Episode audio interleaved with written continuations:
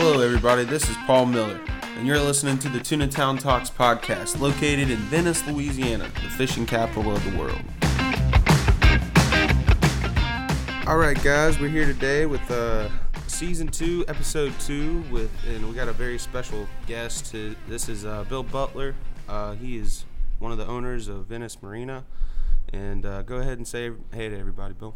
Yay. How y'all doing out there? Yeah. He, is- he also goes by Cuz. I was going to ask you, man, how'd you get that nickname anyway? Well, I didn't get the nickname. Is that uh, I'm real bad with names, but I remember faces. So you just tell everybody, Everybody's cu- hey, Cuz. cuz, how you doing? Can't be. You know, everybody does bro or hey, you know, hey man, but just cuz stuck with me. Cuz. So Yeah. that's, what, that's what I know you as. Yeah, exactly. Most people do around the country. Yeah. yeah, yeah, no doubt, no doubt. So, uh, man, go ahead and tell us uh, maybe your first time in Venice or whenever y'all bought it, wherever you want to start. Tell us, you know, just. Uh, just a little history, man. Just uh, Mike and I, we grew up on a, little, on a little island on the west side of the river called Cox Bay over there, on, uh, just south of Port Sulphur. We had to cross the river to go to school, so we actually, you know, grew up in the in the deltas and stuff. really? Yeah. I had no idea. That's Yeah, pretty cool, man. Yeah, so we we born and raised on the water. and Always been in Plaquemines Parish, and and uh, we was in the special events and traveling around the country, and got bought out and decided to come on back to the water, and here we are. Yeah, so y'all bought Venice Marina. Yeah, and, Venice Marina back in uh, 04, right before Katrina, and uh, here we are today. Wow, wow. I bet that was pretty tough, huh? A year later, getting swamped by that. Ah, well, I mean, you just got you know you got to start somewhere. You know, you was already at the bottom, so the only way you can do is go up. So Yeah. literally. It's just life, right? You hit a yeah, hiccup but- and you just keep going. and you know you had second thoughts but people you know we, we didn't open up the road coming into the marina just because we didn't want people in here as we was cleaning up but we had to end up pulling so many people out trying to get in here and man they, they, they had fishing rodeos and stuff out the parking lot while we were still cleaning up and so finally we cleaned up the road keep people you know, so people could get in here but Right, it right. was a it, and then that was a good that was a good sign and you know Yeah. it's the best How long did it take after Katrina before y'all got power back down here? Our first tournament was uh, um, oh shit. Uh, next door is Mr. Renee and them uh, up at Cypress. We was I think May 28th is when we got power. June or June 1st is whenever uh, Steve Tom and tournament was here. Uh, Gulf Coast Canyon, uh, Mississippi Canyon tournament, and uh, that's when we got power. Wow. Yeah. I so mean- it was like like eight months, nine months later. yeah, yeah. Wow. I mean, you didn't hear a bug around here till May. We Really? didn't have a bug. You mean for months up until well, it was like probably mid late January before you seen a light bulb here. I mean a light bulb in Venice. Right, right. So that was all the way to wild. Belle Chasse, you know. So Yeah, it was, yeah. It was crazy. That was pretty crazy. And you guys, y'all have uh, y'all also do uh, like y'all do the tournaments and stuff now, huh? You guys got the crawl gator. Yeah, I mean we just uh, you know we did all the kingfish around the country promoting the marina. We got all the guys coming in here. And, Really? So y'all would go fish the SKAs? Yeah, we did. I did. We did that for probably about fif- 15, 17 years. Really, Yeah. really, yeah. They used to be really big, man. I wish they would still kind of do something like that. They still cool. do do a lot. They had this had a couple tournaments ago. Uh, I mean, a couple weeks ago down in Key West. I mean, Yeah, yeah. they had. Uh, I'm, I'm, off, but they had like six boats caught fish over sixty, and Wow. Yeah. Yeah. I was down there one time on a, a spearfishing tournament in the Keys, and they had a kingfish tournament going on. Man, Mm-hmm. I didn't believe how big them kingfish were. They had the guy was second place with a 76 pounder. Hey. like, hey, that's the land of the giants down there. yeah, yeah, no doubt, no The doubt, land of the giants. no doubt. Um, so did y'all ever y'all won a lot of those or? was No, we want enough to pay for our beer and stuff, and pay for our entry fees and whatnot, and then Yeah, I mean, yeah, yeah. you know, it was fun. It, was promoting Venice the whole time. the whole time. And yeah. we had a bunch of the tournaments that came here and ran out of here, so it was a plus plus for us. Right, right. You know, as far as people coming here and and getting boats here, then all you know, all of a sudden, you know, you get five, you get eight, ten boats through the summer come tuna fishing and come stay a week. So it was, it was a win-win. Yeah, you yeah. know, and- that is that's awesome. I, I've I mean I've seen Venice grow. You know, since the time I've been here. I got here in 2015 is when I started working down here, and every year, you know, you see more and more. You know, fishing's good or bad or whatever, but there seems to be more boats every year, regardless. And uh, I guess you've seen a lot of that as well. Huh? The Yeah, growth. it, even back when we bought the marina, you know, the west lump was real hot. Real hot. Uh, I mean, it was hot forever. Mhm. It- still catching fish on it, uh, but it, the fishing has changed. Uh, the bait has moved from one from one side to the other side, and then further west. So you see a clarity of fish move, but it's it's been phenomenal. Even you know, the- yeah, it has been. I will say it has been really, phenomenal. really good. Even the state, the uh, the state biologists, you know, some articles a couple years a couple years ago, uh, how the the healthy population when you get the big tunas and the little tunas mixed in with the with the, what you're Mhm. catching, that's just, you can't That get is awesome. Yeah, that's Yeah. that's what you want to see for Yeah. sure. That's that means you got a variety of the sizes and all different ages of fish, which is what you want. And sure. I think Beach and them uh, at Medusa years back uh, tagged the fish there, and I think a year or two years later they caught the fish back again. Yeah, Uh, yeah, yeah. yeah, They do a lot of that kind of stuff. I, Yeah. I need to talk to him more about that. Probably get him on the podcast. But yeah, that's uh, that's some cool stuff that they're doing with But that. it, for the kingfish was a was a big thing for us. It, it it helped bring a lot of folks down here. I mean, when you got 125, 150 boats coming, you know, between the SKA and the FLW and just local events, and you get the the tournaments out of Biloxi. You know, everybody's gonna come to the Delta. Yeah, you know. I've always kind of I've never been on like a like a team that's you know fished year after year all the same people, but I could see that being so much fun when you have like the same group and you go from you know state to state fishing It- all it- those. It's a lot of com- the camaraderie is where it's at. Yeah, that's and that's what it's all about in fishing all together. You know what I mean? That's what it's about. So I could see that being so much fun. It, it's a small it's a small industry if you think about it. you Yeah, know? yeah, yeah. So you know, somebody catches a fish here today, everybody knows about it on the East Coast before he puts it in the boat. yeah, yeah. That's how quick it is. It is true, like how the fishing community, you know, it's you always know somebody that knows somebody, which is kind of cool, you know, especially when you get involved with tournaments and And all that kinda and stuff. those people will help you in time of need as well. Right, right, right. It's about friendships. Hey, man. Brothers, yeah. everywhere. That's right. That's right. That's awesome. Yeah. Um, Treat people like you want to be treated. right, right. When did y'all stop doing the SKs? Oh, uh, shoot! It was when it, it just got sour for us, Right. you know, and and uh, When did y'all buy the crawl gator? oh, the the one we got now, the one before. I I The didn't first one we got- bought the Hull Seven Contender, the 36 Contender. Okay. from Boat Stuff. Uh, bought from Jimmy Vasacoli. Uh, and it actually still in Venice, that, that boat. And Mhm. uh, we just recently re- uh, purchased the old one. Mike and I are getting it ready to go catch some mangroves and some red snapper for the restaurant. There you go. so y'all do all that, huh? Y'all Yeah. do all that yourselves. Yeah. Y'all go out there and Catch, and catch the fish, and- yeah, for so the I know, customers. So I know what they eating. Yeah, exactly yeah, yeah. You know where it came from exactly. for sure. yeah. Cuz caught it. Yeah, that's right. Yeah, that's right. That's awesome, man. Yeah, that gives you something to do, huh? yeah, and then now we uh, we the new crawl gator we bought an old uh, 61 Viking. Actually, it was cheaper than a center console. So, uh, and we've been having fun with it, man. We fishing them all in tournaments. All it is is just king fishing on a bigger scale. yeah, yeah. That's it. All it is, Yeah, right? bigger tackle, you bigger put them back there and hope it happens, right? Hey, it ain't about hope, cuz we had to, we had to and win. go there to win. Yeah. That's right. That's right. Yeah. Yeah, you got to get better. That's Coming no in seconds different. Yeah. So how long after, uh, or how long have y'all been fishing the, the marlin tournaments? Oh, just Recently. yeah, two years. We had a Yeah. engine room fire in that Viking. They had a we had a uh, uh, blown fuel line on the number two cylinder right above the turbo. So we had a so it went in some remab and we re, uh, refurbished the engines and rebuilt them. And just we won a we won some money last year, some of the tournaments, so we put it back in the boat. Right. we did the cockpit. So yeah, got That's some cool. bling on it and. and You uh, guys caught a massive bluefin. Why don't you go ahead and tell us about that, man? Oh. I, I haven't heard the story myself, but I heard it was a good one. Uh, yeah, it was. We had just uh, come off that engine room fire, just come off the shipyard that Thursday of the captain's meeting. We, they put us in the water about 4:30 that afternoon. Uh, captain meeting was at six.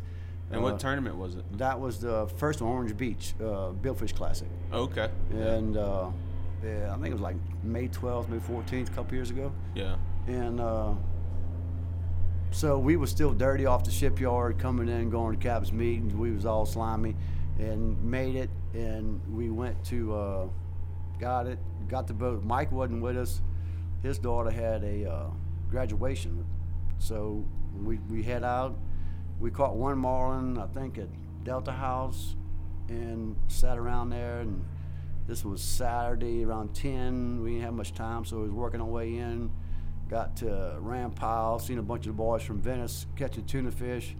We caught a skipjack, cuz we put had one skipjack in the tubes, and he would he threw water from the all the way to the salon door from Delta House to Ram Powell, and we couldn't stay in the cockpit. Finally, we we trying to we had two one two one pole out trying to, two poles trying to catch some bait, and finally uh, we said, "Eric, I got to put him out because we couldn't stay in the damn in the cockpit." Right.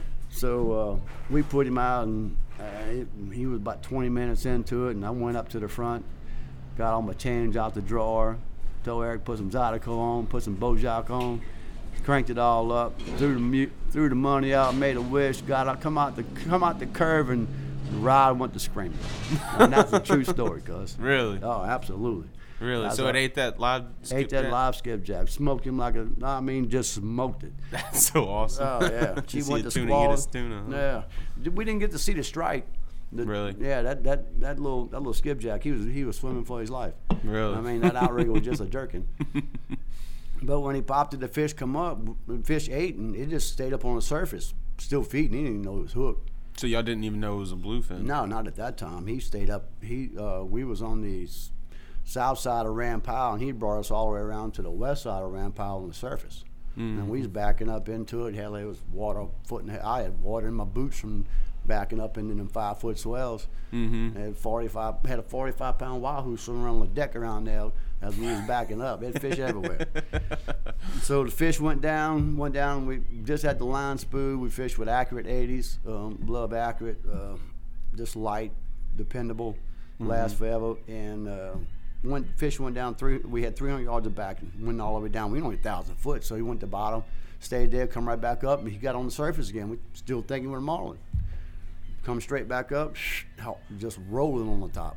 Really? Yeah, just rolling. And finally, when he went down, he stayed down for a while. Then you can see just right there. I said, boys, we got us a whopper tuna fish right here.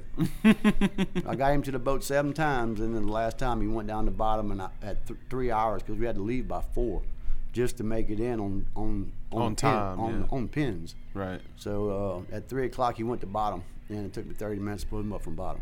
Wow. At the bottom of Ram Powell, which is how deep? Yeah, well, we was 1,100 foot. We had drifted off five miles while we was fighting him.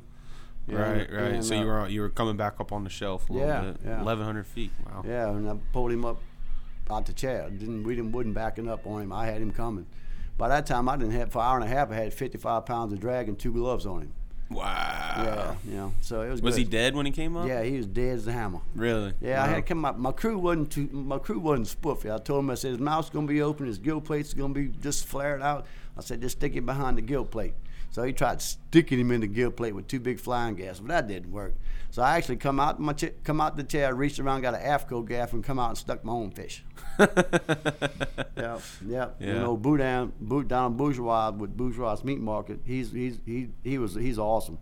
He had him lead it up, and uh, I had the gaff, and JD was actually trying to put a rope through his gill plates, and uh, couldn't get couldn't get the rope, and then finally took a lanyard off one of the rods, which has a Kevlar on it, and stuck it through his gill plate, hooked him up, and we had him on the fourth pull trying to pull him up. We got him high enough, and He came Eric, over. yeah. Eric threw the boat back, threw about a three foot wave over the transom.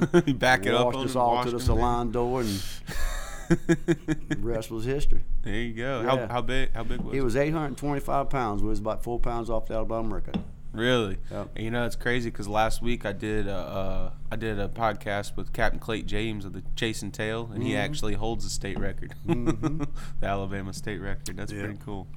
Yeah, but it was uh, the site when they came in off from uh, from Orange Beach. When we got there, I asked Eric. I said, Eric, how are these guys gonna plan on get this thing off this boat? And I see two guys walking on the dock with two ropes, and boy, they got a little closer. I said, "Cuz y'all come get some of this thing if y'all two think." y'all can do it." Come I mean, get him. He was almost gunnel high. You know, he was a hundred. Really? Yeah, he was a 110, 110 and a half inch fish. But I should have. I mean, I should have got the actual girth on him. But he was almost gunnel high on that sixty-one Viking. Wow, wow, that's Yeah. awesome. He took all the rubber off the uh, off the gaskets on when he come through that door. Really? Yeah, it that was around him. Be honest with you, Yeah. that's pretty cool shit. That's what it's all about, man. You make stories and Yeah. do that. That's awesome, man. Going uh, going to Nova Scotia with the old guy Alex that owns on had on Invincible Boats, fighting those fish up in Nova Scotia on 100 pound drag was was a real help Yeah. to how to fight a big fish. I'm a sure. Yeah, yeah. That, that's a whole different ball game. Oh.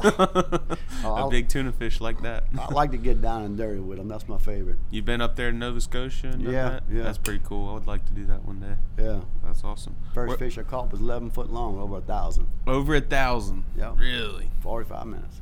That's pretty cool. You ever you ever go anywhere else other than Nova Scotia? to Go No, I fishing? mean, but there's the best fishing there is is right here. the right here. That's Yeah. right. Yeah. It's, it's hard to go anywhere else. I mean, I mean, I've come full circle, coming from a flatboat out of Cox Bay, and you know, coming from a little five and a half Johnson with a little ten foot wooden boat that we made with a little eight foot trawl, come you know, dragging through the all fields to having a marina and you know, doing them all. It, it, it's full circle. It's all good. yeah, yeah. yeah.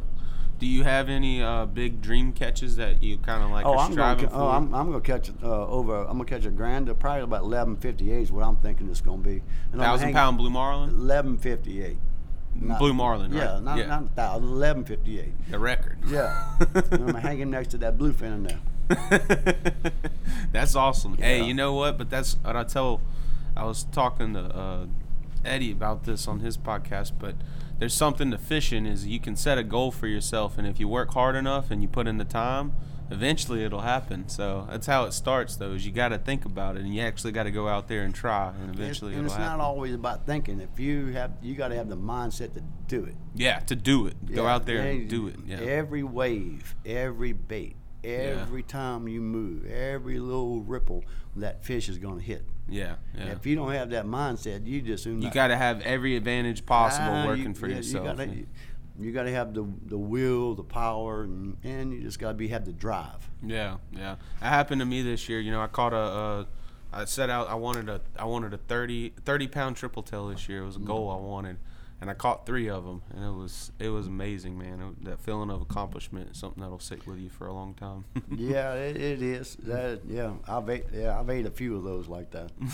uh, but yeah, we they've eaten a lot of state and probably world records around here that. Uh, what do you mean? As far as I mean, we can talk about conservation. oh, it's it's it's it's great. I love conservation. Mm-hmm. Uh, I just wish they wouldn't be pulling all the platforms out around here. They're gonna look back ten years from now and say, "God, what the heck yeah, did we, we do. Yeah, yeah. I agree Yeah. with that. hundred So, percent. Pulling out and the rigs is terrible. Yeah, and I mean, I've talked to the uh, to the wildlife and fisheries and those guys in the upper echelon and stuff, and it's just, eh, this this is all this is how it's gonna roll. Yeah, that's their agenda. Is what they're gonna do. I mean, you know, when you have when you take a cut over that's full of deer, say hundreds and hundreds of deer out in about a thousand acres, and then you just spray it and burn it, and then you think you're gonna go out there and kill a deer later on. Yeah. Wish you luck. Same It's thing true. with fishing. It's true, man. Like uh, uh, people don't people don't realize the amount of uh, habitat that those rigs make. You know, I've my dad was involved in the artificial reef program growing up, and they always was a big. Whenever they put out an artificial reef, the big debate was was is is it going to uh, is it attracting fish or are you making more fish? And in my opinion, I think you're making more fish because if you're making more habitat, it just trickles up and it makes them easier easier to live for the fish, easier to live for. You know, I mean, they got everything already on video from the fish laying the eggs. They just don't have the male fish. That pro- probably by now they do uh, fertilization of the eggs. They already got the hatchlings on all the platforms and stuff. It's an ecosystem, Yeah. and they just taking it out. Yeah, it does suck. I, I- every time I see a rig, man, I, it, one after the other, they keep going, and it's You like that's a been- relic, right You just been here for a short time. Yeah, here exactly. I hear from all the older guys, you know, they tell me about, you know, you don't you have no idea. Go look at the old charts. Yeah, yeah, I have, yeah. You know, It's it's, it's yeah, it's crazy, man. Up in CA twenty five, back up toward uh, Mississippi and stuff. All them rigs in that fifty five foot of water. That was just awesome fishing up in there. Yeah. And then all the and they wonder why you don't have the bait and like we normally don't have here. Is they, they took you know seventy five percent of all the rigs out for the hardtails and all the stuff to get around. So they took all that bait. So and you had all that fish and the fish left. Yeah. Period. Mm-hmm.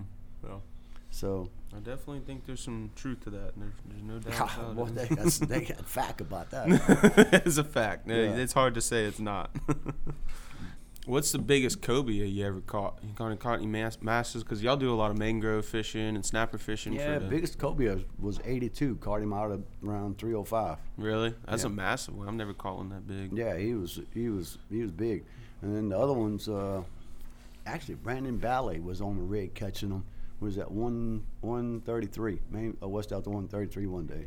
Had some friends from uh, Georgia with me. Warren O'Neill was he was one of them. Mm-hmm. And uh, we dropped a hardtail down about 100 foot, and them whoppers would just wail on it. Yeah, yeah, And, yeah. and then we had some 60s and some 70s, and I lost a $300 tackle box and the tackle box. He slapped the slop out of the boat, man, just whacked it. Shot it out there. It just sunk like, it just sunk out the Dickens. I said, "Uh, you know, shit happens, but Yeah, you know how Kobe is all. yeah. Yeah. I rather. what about your biggest mangrove? I bet you got some schlobs. Oh, man, mangroves is just, uh, I mean, that's contact fishing. Yeah. Uh, but it's an art to it. A lot of people can't throw, you know, live bait and can't feel. I've taken, I've taken a lot of people fishing, good fishermen, Mm-hmm. and it's taken them a while to catch on to it. But uh, 13.6, I think. Thirteen six. Yeah. That's a man. That's a good one. Yeah. That's Nah, real good. Yeah, I'm gonna go further out west and further west and catch the big ones. Yeah, yeah. You know, I've always wanted. That's one of the places on the map I haven't made it out to. Is like the like I like to dive a lot. I see. I know you probably see me carrying around my dive gear here and there, but uh, I want to go and des. I know you can't take anything, but uh, out there at the flower gardens, I've never been out there before. You're gonna be in one of them statistics on them divers, huh? you don't like the diving? hey, well, just You ever done any of it? Don't no. I, I was on. I was on. I was in oil field back in the early '80s, and I was on cognac. Mm-hmm. and uh, it was a diver going down and checking the legs out, Yeah. and uh, a jewfish swallowed him. What? It spit him out. How did he lived to tell about it? Yeah, he come up. He, I was on the plus ten, and as he got down about 150 foot, the fish come. He backed up, and there was he could see the fish on both sides of the leg. Now you tell me how big the fish was. Fish come around, swallowed him. Wow. Put him in his mouth, you know, but he spit him back out. Yeah. But the guy would come on up, and he tore all his gear and shit up. Caught the bends when he come up because he was decompressing coming up so fast. And we hit the plus ten, you know, coming up, and it was a calm day, and uh, they had to put the little boat overboard and get him out, get him out the rig and shit. Holy moly. Yeah, that yeah, I don't need. to That's be a diving. pretty crazy Yeah. story, man. Only I don't know. I, you know, I, I grew up a lot different. My dad, I grew up on the water as well, but my dad, he always did the, uh, he, with the artificial reefs, we'd have to go out there once a month and go diving. So he had us all diving from the time we were 10 years old. So it was just, it's just nonstop for me. You know, anytime I can get in the water, I'm, I'm going with it. Tell us uh, Some about some Wahoo Wahoo stories. stories, man. Oh man, me, Mac the knife. God bless old Mac the knife. I've heard of him. He was the guy that did all the fish cleaning down Mac here. used huh? to Mac used to be the quarterback at Tulane when they had leather helmets. Really? When they had leather helmets. Yeah, absolutely. Cuz look him up. He, uh, he, me and Mac, and who else? Oh, uh, Captain Rick Stifus. Captain Rick was with us. Okay. We was at the lump. We caught two nice yellows, and I said, "Hey, come on, let's go wild fish." So I mean, there was probably about 50 boats at the lump. So it it was early. It was like 10:30. Mm-hmm. So we haul we haul butt to the nine threes. We make a wrap catch two, make a wrap catch another one, and go. to- We just kept bouncing all the way to the sevens and come in. We had like 13 and 13. Biggest one was 86, and and we most of them was all 70 pounds. They was just Wow. like like cookie cutters, bro. Wow. It was- That's some giants. Oh, and then uh, Mike was we was kingfishing out at uh, South Tim 138, 148, about 86 foot of water uh, on some big greenies. He we weighed him at in Cocodrie. Uh, he didn't fit in the 36 contender front box, Wow. and uh, he was still had a foot and a half on the ground. He was over 100. The scale pegged at 100. Really? See, I don't actually even know the weight of them. No, I, I fished that. I figured that fish about 120. Really? Yeah, he was almost he was almost 80 inches long. That's such a bummer you didn't get a weight on Yeah, that thing. 80, yeah, 82. But yeah, he was big. But we've had we've had a bunch of them. Warren Neal's caught a couple over 100 with me. Really? Yeah, that's that's a dream fish of mine as well. It's one of those goals. A hundred pound Kobe and a hundred pound Wahoo, man. Yeah, that's- yeah, big big bait, big fish. Yeah. that's Yeah. what they say, huh? Elephants eat peanuts too, right? Well, um, I'd still I'd still fish them live. Yeah.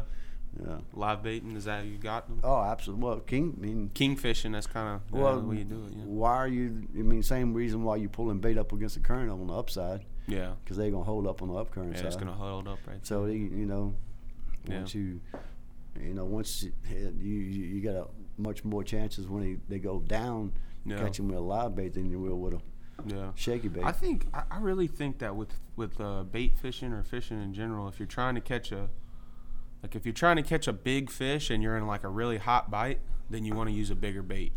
But if you're in a, like a really slow bite and you're not getting anything, might as well size down. That's the way I've always fished. But like if you're trying to catch something big and you're in a hot bite, I mean, if you're putting out the same size baits as everything else you're catching, you ain't gonna grab anything else's eye, you know. well, I'm, I know that. I mean, we was out there doing a show with Cabela's one time. We was putting, I was had uh, a, a knot in one of the lines, and it was the first bait out the second morning. And we was just outside the 24s, stretching the line out before we even got to the rigs. And when they, all the rigs were still there, and uh, it was about a five or six hundred pound mako gra- ate the bait while I was messing. with We didn't. Even, we was just in, one had one motor in gear, just messing with it. Wow. And the guy kept reeling, and the shark kept jumping toward the boat from the tension, and finally had to cut the line uh, because he was about I don't know about forty foot behind the boat doing double somersaults. Wow. Yeah, you YouTube that one on, on Cabela's too. It was pretty freaky. That was a good one. Was, well, we caught a bunch of wahoo that day at, at the 93s. There was some uh-huh. nice ones. Yeah. Wahoo fishing is probably one of my favorite fish, man. Mhm. They, they, hum- they humble you, you know. Why don't you do some king fishing? You mean customers like, you mean light a line, 30, some 30 pound line, 40 pound line, live bait in the summertime. It, it takes a lot off of it. Uh, there's a lot of them here, you know, some 40, 30, 45 pound fish. I mean, you can catch, you ain't got to keep them, you can release them. Yeah. It's it, that, that, that's, It is fun, man. It is. It is. You get them in that frenzy, and they just go to skying behind the boat. And you get one in the proper wash about ten feet behind the motors, jump like twenty foot in the air because there ain't nothing better than that. That's pretty Yeah, wild. it shit. is awesome. Yeah. I, I, the last time I was king fishing was actually with um, we it was during the faux pas about two, I don't know two years ago, and uh, you know I knew we were doing the faux pas tournament. I kind of got excited because I used to do a lot of king fishing down out of Dauphin Island, and I was like I kind of missed it, you know, because everybody down here, you know, nobody there's so many other good things to catch. I guess people just turn a blind eye to them, but I, I really did enjoy it. We ended up taking second place too. We got one that was like 43 pounds. I know. I remember that because Yeah. we come in first with a fifty. Yeah. I remember that. yeah. I didn't realize it was Ribs, that. yeah. Yeah. yeah. Yeah. How about that? Huh? yeah. that was pretty cool. Yeah. Fifty point five. Yeah. Yeah. Let's talk some more about conservation. We'll wrap it up. Does that sound good? Yeah, you. I, I, conservation is- more of a lack of. Uh, you know, you're you don't see the. I mean, it's the eventually the beach will be the levee in Buras by I say five years. Might be next year with a storm. Right. You know the The, so you're talking about land cane- erosion yeah, that's going well, on. That's been going on since we before we before I was born. right. Right. um, the cane, the bugs, that's all washing away. It's just it's working against us. The actually the Corps is working against us. How they're doing all the, the dredge work now? You, they had an article last year. They did ten thousand acres. Well, they've been taking this crap out the river for the last thirty.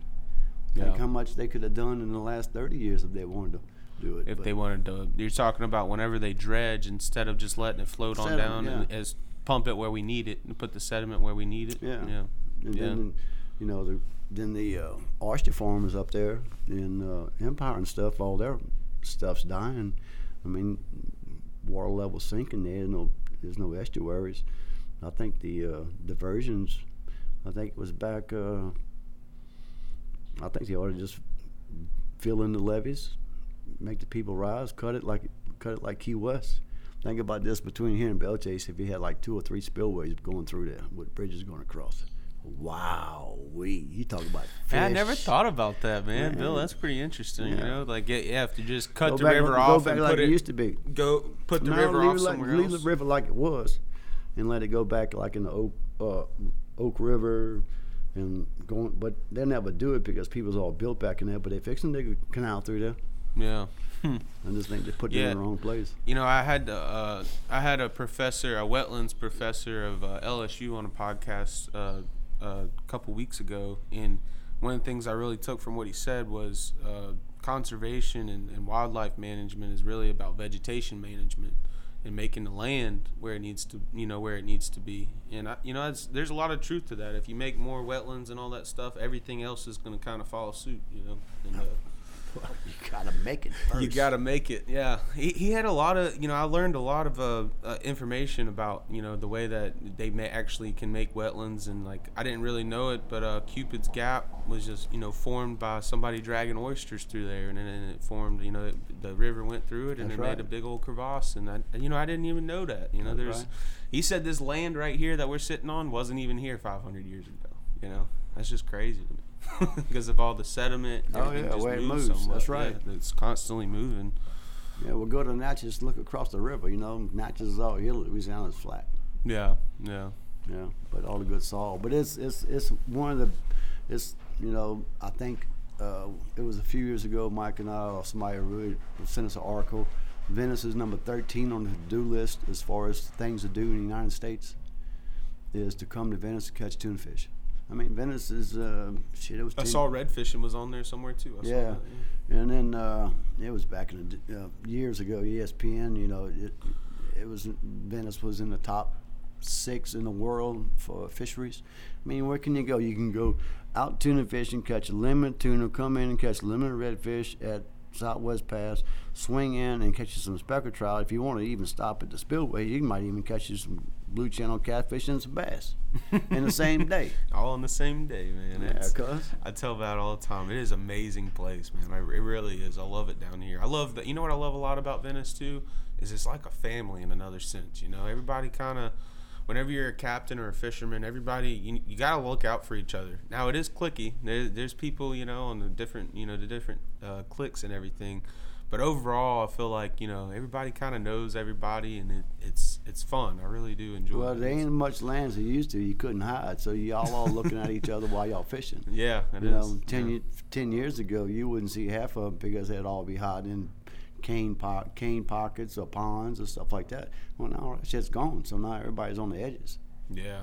So, you know, you're going to have to, uh, I mean, the fish is going to run, run a bank. And then Yeah. with all the cane disappearing, all the can um, it's just sinking, so the fish are going up in the cane, so you're not going to get a whole lot of fish till the tide starts falling, starts coming out. So, yeah, it, it's, it's, fishing's good. So you think uh, there's a lot of people like so? Let's talk about uh, the speckled trout limit. You know, I talked to the Carter brothers about this. That you know they're talking about moving it down to 15, and uh, you know instead of it being 25 because they you know I guess somebody thinks that that's absurd or something. I don't know. Uh, it has to do with quotas, of course. You know the quotas and That's the- the Magnuson Stevenson Act. right. And uh, what do you, what do you think about that? Do you think that they Well, the should? state has uh, state has decided that the population of the trout is healthy. yeah. From the last articles I've read about it, Mm-hmm. Yeah. so they don't see why they need to lead it. But I mean, uh, what do you think about the speckled trout limit? I think it personally? should. It's been back when we were kids. We didn't have a limit. You- Yeah. You had, you know, how, what you catch today? Well, we had four bushels of trout and one bushel of redfish. Yeah. So, but the trout limit, you know, 25 fish, it, it, it, it I'll leave it up to the captain. Yeah. And just let let him catch the the, uh, the customers limits and leave his in the, leave his in the water. I think that's that's if, if they could do anything, that's one thing that I would be behind is them changing that to where the captains can't keep their limit too. I would I would be behind that fully. But you know, I, If that's you know if they want to so-called look at fish, right. so I mean, I, and I think that with the speckled trout, the bigger problem is what you're saying is the, the habitat loss is is the problem because they don't have these pockets of canes that keep that salty water where it needs to be, Nah, and so it, you know kind of right all that stuff's gone. So it it uh look between here and Empire, Empire to Port Sulphur. I mean, I grew a lot in Port- Sulphur. Mhm. You know, from Port Sulphur all the way to Lafitte. I mean, we used to run from Lafitte back behind Port Sulphur with a 25 and 16 foot flat gill net fishing. You know, Mhm. you know, strike net fishing yeah back in the 80s. And I mean, you had plenty of ponds and stuff you go through. Right now, I can leave out of here probably and a 36 foot contender go through the um, uh, yellow cotton, go through the wheel, and run straight across Buras and come out in Grand Island. Never even probably get off course. yeah, that's no good, man. We need some more habitat for these fish for sure. You know, and, and like uh, just the way I feel about the speckled trout limit is I feel like for me, 15 fish is enough. So, like, I don't care one way or the other. I would be happy after I catch my 15 trying to catch a bigger one or something like that. And I and I do think that what the biggest thing with conservation is, you know, taking taking what you need and releasing the rest. Yeah. You know, for a recreational standpoint, you know, that's what we need to encourage people to do, I believe. So. But if more, if more guys would take the attitude that you know, catching fish is a lagniappe. When you go out on a charter fishing trip, that's usually when you, your camaraderie with your customers and with your the, actually the people, the, the customers themselves is about being together and having fun and, and catching fish is just a lagniappe. Yeah, that's the way I see it. That's why I try to. That's the audience that I try to attract that, for sure. Well, that's that. That's. I mean, that should be the motto of all the guides. Mm-hmm. The guides and the customers, yeah. and the customers, and I tell them that you know you're you're. Uh, your chart your their, their trip is already predetermined by their expectations. So yeah. if their expectations are up here, but they're probably gonna have a bad trip if they even if they do knock it out the park because it ain't gonna be enough. Good Lord's gonna let you catch what He's gonna let you catch. Yeah, yeah, that's that's just the nature of it, and yeah, uh, yeah that's that's definitely true. Well, Bill, I really do appreciate you sitting down with me and, and doing this episode of Tuna Town Talks, and uh, I, I, I, do appreciate it. Yay, cuz! Stick around, make you famous. Thanks for listening, everybody. Please give us a follow on Facebook or Instagram at Tunatown Talks. Also, if you'd like to book a charter with me, you can do so by visiting our website at mgfishing.com. That's Mexican Gulf website, and where you'll find my online booking calendar with all my open dates. And remember, guys, always be safe while out on the water.